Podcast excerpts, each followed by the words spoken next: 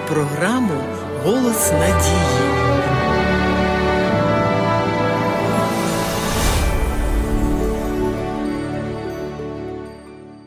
Напевно, багатьом відома роль поручителя. І якщо комусь доводилося за когось ручатися, то знає, що коли щось пішло не так, як очікувалося, то йому доводилося відчути на собі чималі переживання. У сьомому розділі послання до євреїв сказано, що Ісус став запорукою кращого заповіту. Новий заповіт відмінний від старого тим, що ми тепер маємо кращого заступника Ісуса, котрий поручився за виконання цього заповіту. Словник Ожегова дає таке тлумачення. Поручитель це людина, яка прийняла на себе відповідальність забезпечити виконання зобов'язань іншої особи.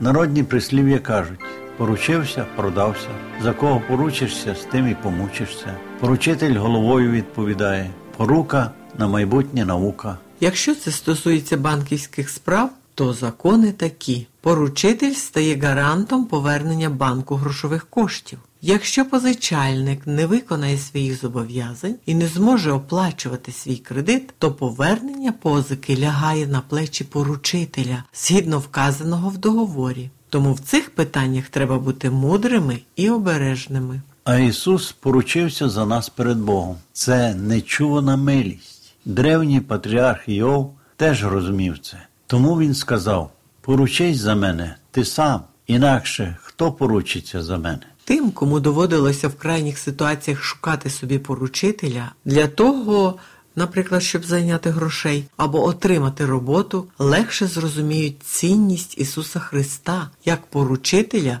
для отримання нами вічного життя. Слава Богу, поодинокі приклади поручительства ми маємо. Згадаймо апостола Павла, коли він поручився за раба Онисима. Павло не намагався переконати Філимона, що Онисим хороша людина і йому можна довіряти. Ні, Павло, не виправдовуючи вчинок Онисима, брав на себе його борг перед Філимоном. Прийняття Божої істини змінює людей. У старозавітні часи первосвященник був поручителем за народ перед Господом. А в новому завіті ми маємо кращого заступника, на якого можемо цілком покластися, як на нашого поручителя перед Богом. Завдяки йому наше становище перед Небесним Отцем є стабільним і твердим. Новий заповіт є надійним у виконанні вічних обітниць. Ісус сказав: ніхто не вихопить вас із моєї руки, але щоб користуватися цими обітницями, треба знати, в чому вони полягають. Самі по собі ми не гідні любові Божої, але Христос поручився за нас. Він здатний врятувати всіх, хто приходить до нього. Яким би сумним не було наше минуле, якої туги не завдавало б наше справжнє становище, як тільки ми наближаємося до Христа такими, як ми є, слабкими, безпорадними і жалюгідними, наш милосердний Спаситель відразу ж іде нам назустріч, дає нам свій власний одяг праведності і в такому вигляді приводить до Отця.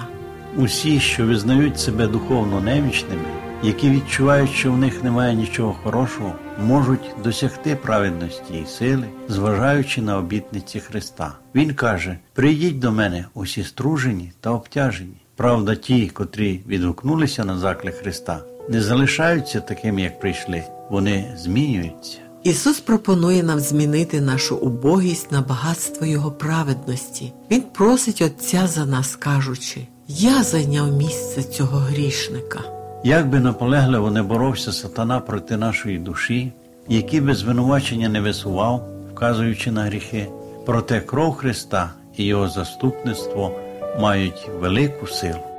Пишіть нам на адресу місто Київ 0471, абонентна скринька 36, Голос Надії. Або дзвоніть нам на безкоштовну гарячу лінію з будь-якого мобільного оператора за номером 0800 30 20 20. До нової зустрічі!